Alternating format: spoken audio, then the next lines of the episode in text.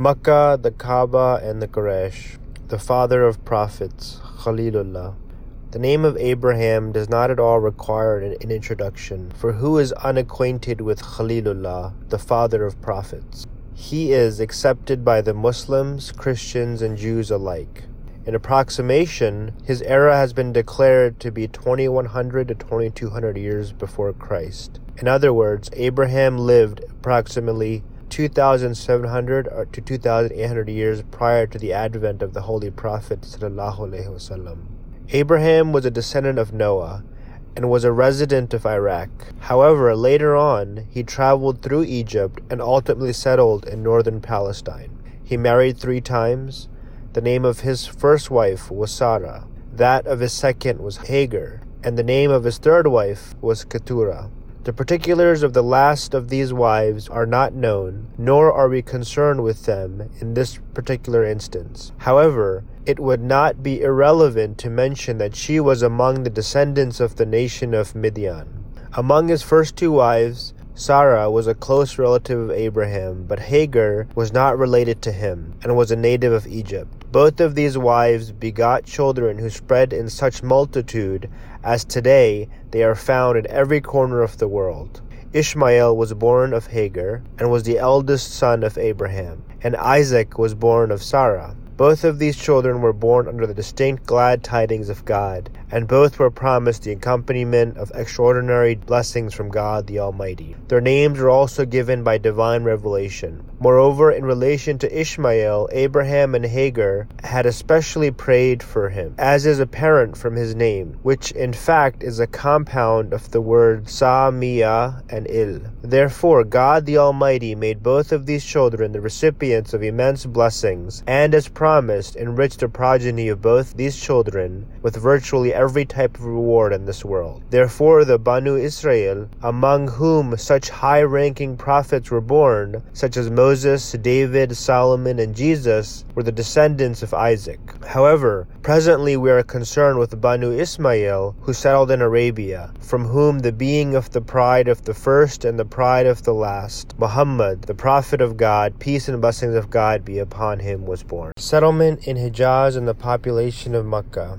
Ishmael was still a child when his stepmother Sarah, at one occasion in her anger, asked Abraham to expel Hagar and her son from home. Naturally, Abraham was very grieved by the thought of this. However, God the Almighty instructed Abraham Grieve not, nor be offended. Rather do as Sarah has suggested. Isaac is also your offspring, but I wish to produce a nation from Hagar's son, Ishmael. Hence, in accordance with this divine instruction, Abraham traveled hundreds of miles in order to settle Ishmael and his mother Hagar in the valley of Bakka, situated in the Arabian region of Hijaz. This valley is where Makkah is now populated. At that time, it was a completely uninhabited and desolate valley.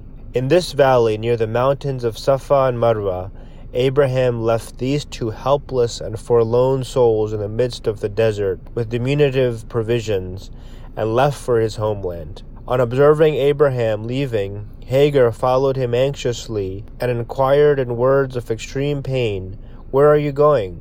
And why do you abandon us in this manner? Abraham silently stepped forward and did not respond. At last, Hagar said, At least say something. Has God commanded you? Yes, Abraham responded. If it is God who has commanded this, then without a doubt you may depart for God shall not forsake us. After this statement, Hagar returned. The Holy Quran alludes to this instance in the words of Abraham as follows. In other words, when Abraham began to depart after leaving Hagar, and Ishmael in the valley of Makkah at some distance, he cast a glance back and supplicated before God in the following manner Our Lord, I have settled some of my children in an uncultivatable valley near thy sacred house. Our Lord, I have done so that they may worship thee and their lives may be dedicated to thee. So make men's heart incline towards them and provide them with the best of fruits that they may be grateful to thee. Generally, historians narrate, and it is also mentioned in Hadith, that upon the complete depletion of her provisions, due to natural human necessity, Hagar became concerned for the well being of her child. She began to dash here and there in search of water, but not a drop of water was to be found,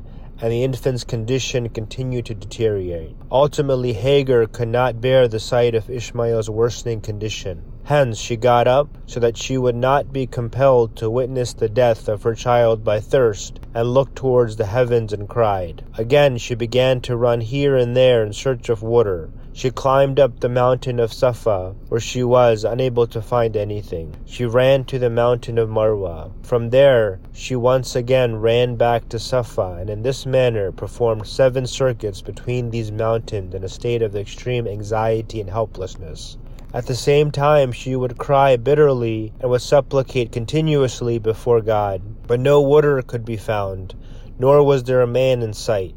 At last, when Hagar's anguish reached its pinnacle, after seventh circuit she heard an unseen voice saying, oh, O Hagar, God has heard the cry of you and your son. Upon hearing this voice, she returned to where her child writhed in agony and found an angel of God striking the ground with the heel of his foot, in a manner as if excavating, the extraction of something. As Hagar moved forward, she found a spring of water gushing forth where the angel plowed the earth by the heel of his foot. Hagar's joy knew no bounds. She immediately quenched the thirst of her infant child, and in her concern that water be not wasted, she placed stones at the surrounding perimeter of the spring, thus transforming it into a reservoir. It is narrated by Hazrat Ibn Abbas that the Holy Prophet ﷺ would say, May God have mercy on Hagar, for had she not controlled this water, it would have become a flowing stream. The Holy Prophet ﷺ would also state, During the pilgrimage, the sa'i between Safa and Marwa is in sacred remembrance of Hagar. A brief and somewhat transposed and altered version of these accounts is mentioned in the Bible as well. The Holy Prophet ﷺ honored the sacred remembrance of Hagar with such magnitude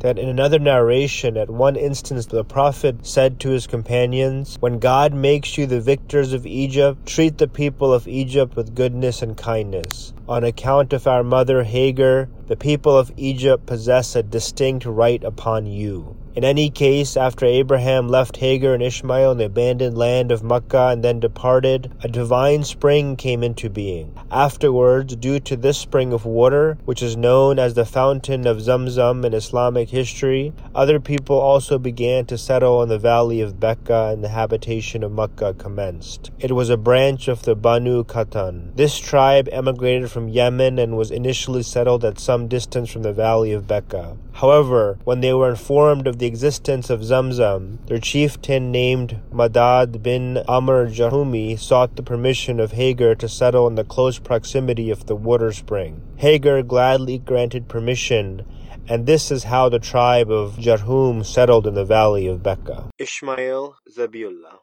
after having settled Hagar and Ishmael in the valley of Becca, Abraham would occasionally visit and then return. When Ishmael grew older, that is to say in light of various narrations, when he reached the age of thirteen, Abraham saw a dream in which he was slaughtering his son, Ishmael. Since no injunction on the prohibition of actual human sacrifice has been revealed to Abraham, and human sacrifice was a custom in the country, Abraham desired to fulfill this dream in the literal sense. Abraham indicated his intent to Ishmael, who responded, Indeed, fulfill your dream, for I present myself to fulfill the command of God. Hence Abraham took Ishmael to the outskirts of the inhabitation and lay him on the ground in order to sacrifice him. This extraordinarily loyal son also placed his neck before his father in complete silence and contentment. Abraham was about to proceed, knife in hand, when an angel of God called out, O Abraham, verily you have fulfilled your dream. Now release Ishmael, and in his stead sacrifice a ram in the way of God. Apparently, this is its symbolic allusion. However, the actual purport of this dream shall be fulfilled in another man. Therefore Abraham did as he was commanded, and in its remembrance the custom of sacrificing animals at the occasion of Hajj was established among the Muslims. There is a disaccord in the actual inference of this dream.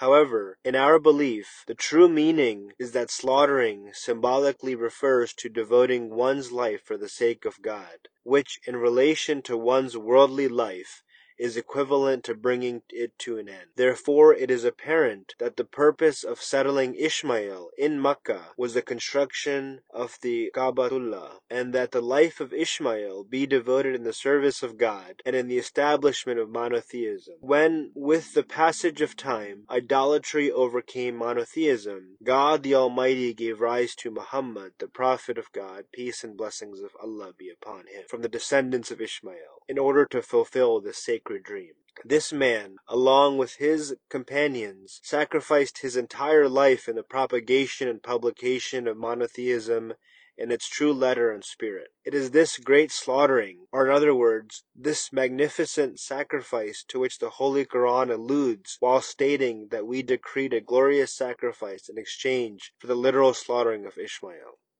The custom of slaughtering animals among the Muslims at the occasion of Hajj is also to rejuvenate this sacred memory, in that every one should always be prepared to sacrifice themselves in the way of their Lord. A rebuttal to various allegations leveled against Ishmael and Hagar. At this point, it is imperative to mention that various Christian historians raise the allegation that there is no historical evidence that Ishmael settled in Arabia. Therefore, the fact that the Holy Prophet ﷺ was a descendant of the children of Ishmael also lacks authenticity. Moreover, they claim that the child, whom Abraham wished to slaughter, as the Bible contends, was in fact Isaac and not Ishmael. The brief confutation of both these allegations have been provided below. The rebuttal to the first allegation is as follows. It is categorically proven in light of the unanimous narrations of the Arabs that Ishmael settled in Arabia and that the Quraysh of Makkah are his descendants. There is not even a single narration found before the time of the Holy Prophet or in subsequent eras that confutes this fact. Moreover, the greatest testimony about the history of a nation is its own authentic narration. Therefore, in the existence of the above mentioned testimony, no fair minded individual can doubt that the fact that Ishmael settled in Arabia and that the Quraysh are the descendants of his blessed progeny. The Holy Quran, which is accepted by both friend and foe for its historical credibility, also considers the Quraysh as being descendants of the children of Ishmael. The Bible admits that due to the displeasure of Sarah,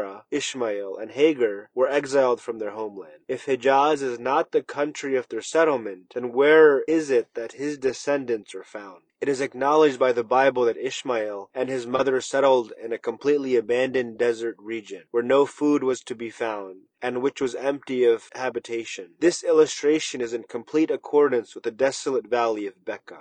Moreover, the Bible evidently substantiates that Hagar and Ishmael settled in Faran, irrespective of the fact that the word Faran in actuality means an uninhabited barren region. Arabian geographers unanimously concur that Faran is the name given to the mountains of Makkah or Hijaz. Those who have visited Arabia are well aware that in the valley of Fatima, which is situated between Makkah and Medina, if one inquires of the youth who sell the jadhima flour there, where this flour has been brought from, they will answer, in other words, from the desert of Firan. In the existence of this narration, even if Firan is the name of another region, undoubtedly let it be so. However, since the existence of Firan in Hijaz is categorically confirmed, assuredly the Firan of Ishmael must be considered the one situated in Hijaz and no other. The Bible also mentions that after Ishmael departed from his homeland, his descendants settled in the area from Havilah to Shur. Moreover, Christian research scholars have themselves acknowledged that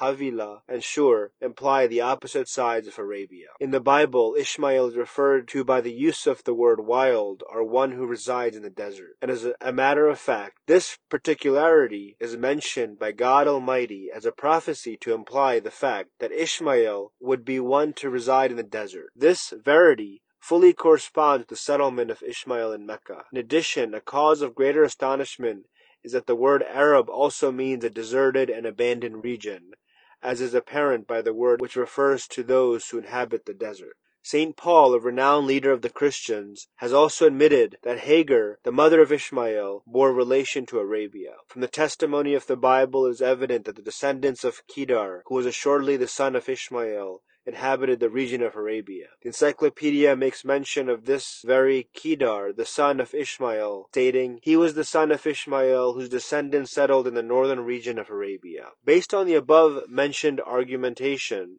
it has been become manifest in the similitude of broad daylight that Ishmael settled in Arabia, and that a portion of the Arabian people are in fact his descendants. Since it is proven, it cannot be considered just to reject all the forceful narrations of the Arabs which confirm the Quraysh to be descendants of the progeny of Ishmael. The second question is, who was the sacrificial offering? In other words, which son did Abraham intend to sacrifice in the way of God? In this regard, it must be remembered that this question does not hold much significance. Whether Ishmael is proven to be the sacrificial offering or Isaac, this is in no way influences the claim of the Holy Prophet وسلم, or the fundamental principles of Islam. Nonetheless, as a historical occurrence, this matter is worthy of research in order to deduce who in fact was the sacrifice. Hence, as mentioned above, in our opinion, the correct perception is that Ishmael was the one to be slaughtered and not Isaac.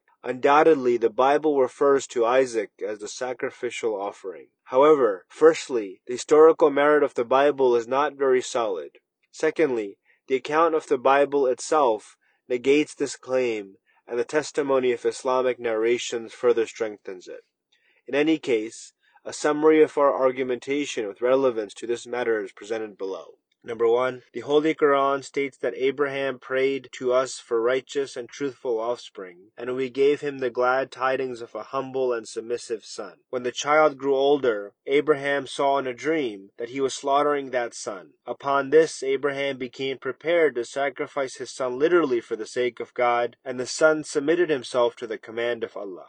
However, just as Abraham was about to pass a knife over his child's neck, an angel of God stopped him from doing so. Then after this it is mentioned that Abraham was given the glad tidings of the birth of Isaac. From this account it becomes clearly evident that the son whom Abraham was set to slaughter was Ishmael and not Isaac. The Holy Quran has connected the occurrence of the slaughtering with the eldest son of Abraham, who was indeed Ishmael, and the mention of the birth of Isaac follows subsequently. If Isaac was the intended sacrificial offering, the occurrence of the slaughtering should have been linked to Isaac and not to the eldest son of Abraham. The Holy Quran also states that when God bestowed upon Abraham the glad tiding of his son Isaac, the glad tiding of his son Jacob was also given therewith. In other words, the glad tidings of both the son and grandson were given to Abraham simultaneously. Now, from the very start, if the glad tiding of Isaac, along with that of Jacob, was also present, how was it possible for Abraham to have agreed to literally slaughter his son Isaac, when he clearly knew that his own son's life is meant to last at least until a son is born to him? It is mentioned in Hadith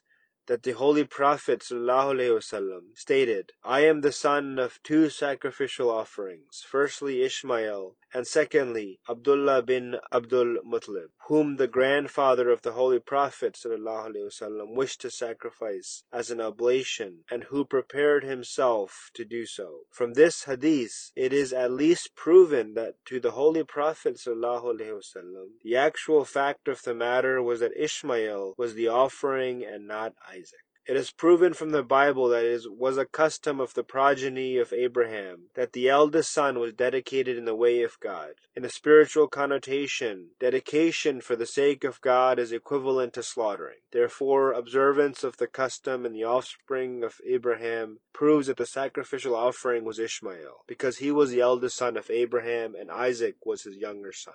Number 5. All of the customs pertaining to sacrificial slaughtering on a national level were found among the Arabs, and still exist among them today. None of these customs are found among the Banu Israel. This is solid evidence the one to be slaughtered was Ishmael and not Isaac. If the one to be sacrificed had in fact been Isaac, then these customs and traditions should have been found among the Banu Israel instead of the Banu Ismail. However, the current situation is completely opposite. For example, it is apparent from the Bible that those whose lives were devoted in the way of God would refrain from shaving their heads. Although the Bible claims that Isaac was to be slaughtered, slaughtered, yet no such custom is to be found among the Banu Israel as can be commemorative of that sacrifice. However, quite the contrary, among the Arabs, this tradition was existent not only prior to the advent of Islam, but also continued afterwards as well. Therefore, at the occasion of Hajj, the prior to the slaughtering of their animal sacrifice, it was a custom among the Arabs to refrain from shaving their head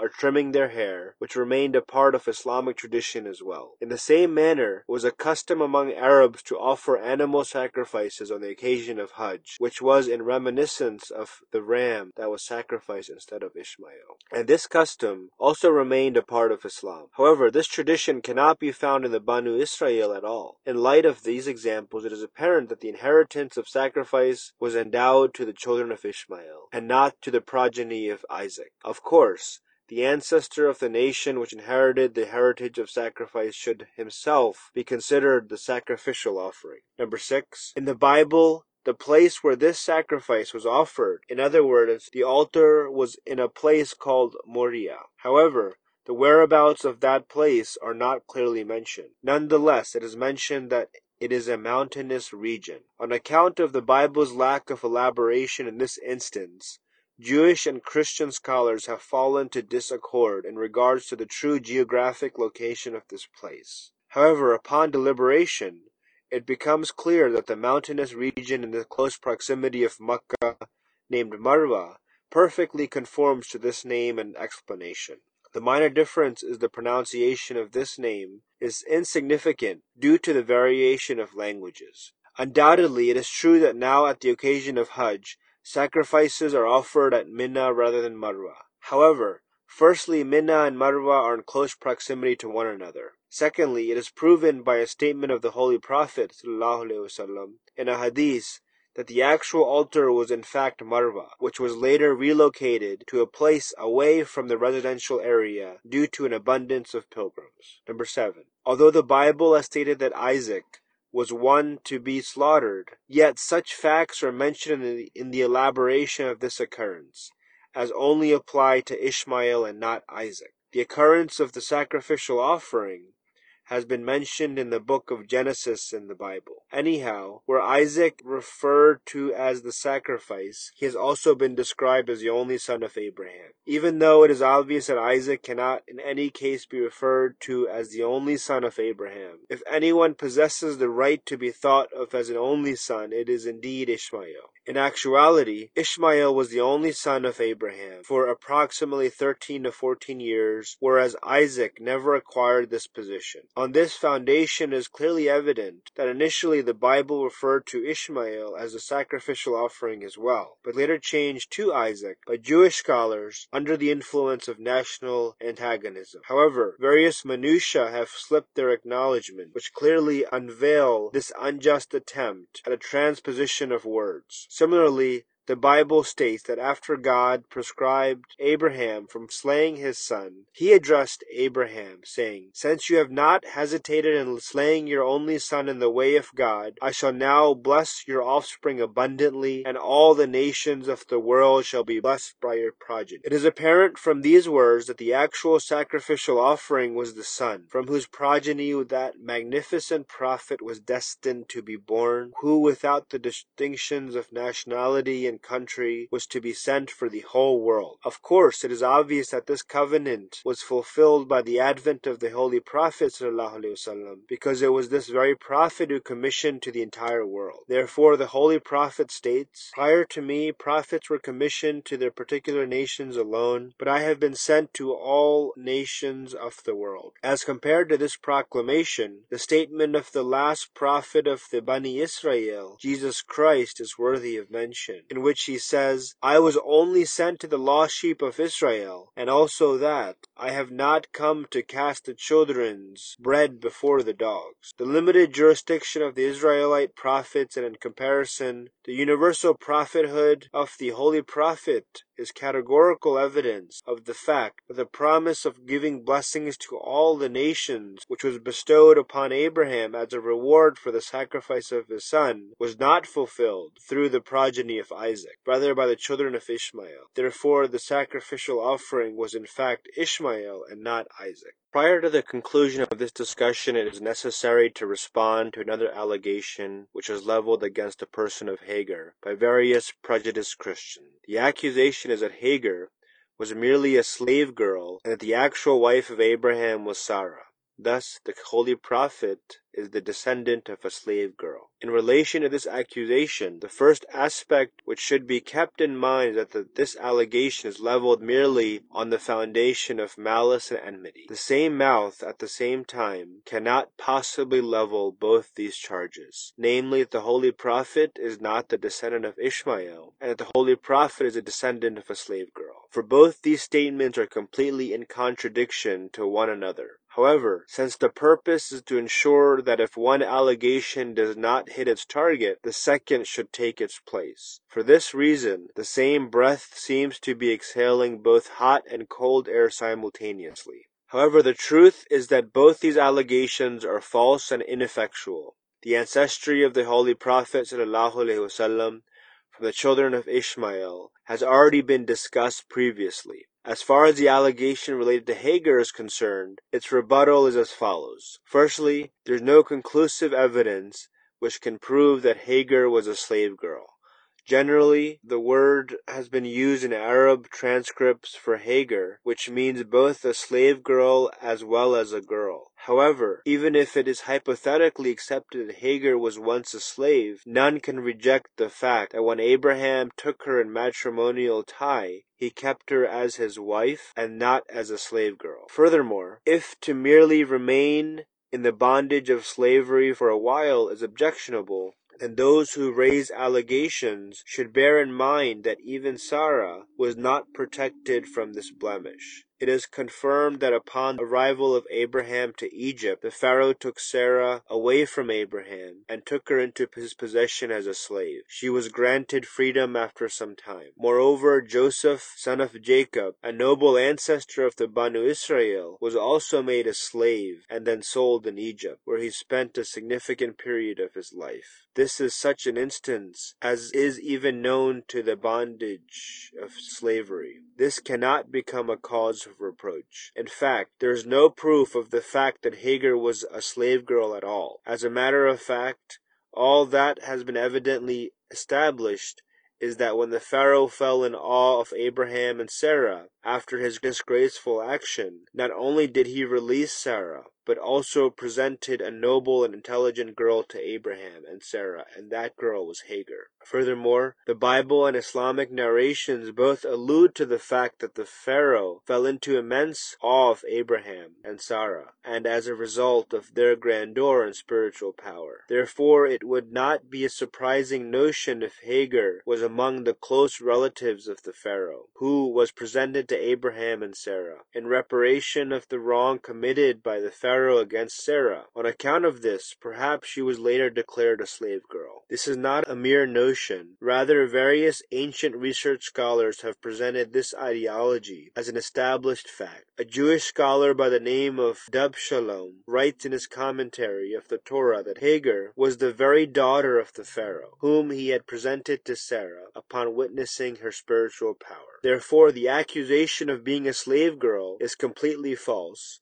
and incorrect. However, hypothetically, even if it is proven that she was a slave, indeed slavery in which an innocent individual is forcefully stripped of freedom and made a slave cannot be the cause of imperfection. If it is so, then not a single noble and free nation of the world can be held exempt from the blemish of slavery. The nation of the Banu Israel itself was taken into bondage of slavery for an extended period of time, first in Egypt and then in Babylon. Nonetheless, on account of this, the prophets and kings of the Bani Israel cannot be categorized as the sons of slaves. Moreover, no Israelite be held rightfully liable for taunt or reproach on account of Sarah, who was temporarily imprisoned by the Pharaoh, nor Joseph, who spent a significant portion of his life in the house of the Pharaoh as a slave. Construction of the Kaaba. Following this secondary yet necessary discussion, we now return to our actual subject matter. It has already been mentioned that under divine command,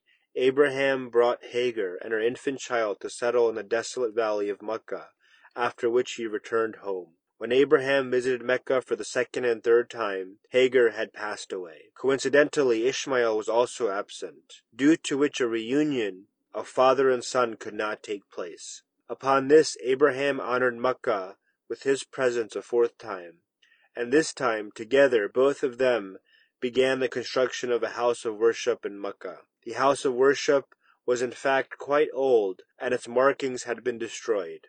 Abraham proposed to build the house anew after receiving divine knowledge. In the construction of this house, Ishmael was a helper in the task of reconstruction and would collect and hand over stones to his father. When the walls were raised to some height, Abraham placed a distinctive stone at, the, at one corner of the Kaaba as an indication for the people to commence their tawaf of the Baytullah. This stone is known as the Hajar Aswad, which is kissed during the tawaf of the Kaaba, either by lips or by the indication of one's hand. However, one should bear in mind that the Hajar Aswad in itself is not a sacred thing, nor can it be considered shirk to kiss it during the tawaf. Rather, it is merely present as a symbolic indication, and in actuality, true sanctity is merely of the virtuous narrations adherent to the Holy Kaaba. Therefore, in Hadith, is related that on one occasion when Hazrat Umar was performing tawaf of the Kaaba, he turned towards the Hajar Aswad and said, O stone, I know well that you are but a stone, which possesses not the power to cause benefit or harm. Had I not seen the messenger of God kissing you, I would never have kissed you. In addition to this, it should also be remembered that during the tawaf, not only is the Hajar Aswad kissed, but its neighboring corner is also kissed. The remaining two corners are not kissed due to an alteration in the original location of this outer wall of the Kaaba. Hence, from this perspective as well, the Hajar Aswad is in no way distinct. Nevertheless, together Abraham and Ishmael erected a square-shaped structure built of unshaped stones and with no roof. Its height was four and a half yards, its length sixteen yards, and its width eleven yards. It is this very Kaaba which today is a sanctuary for all.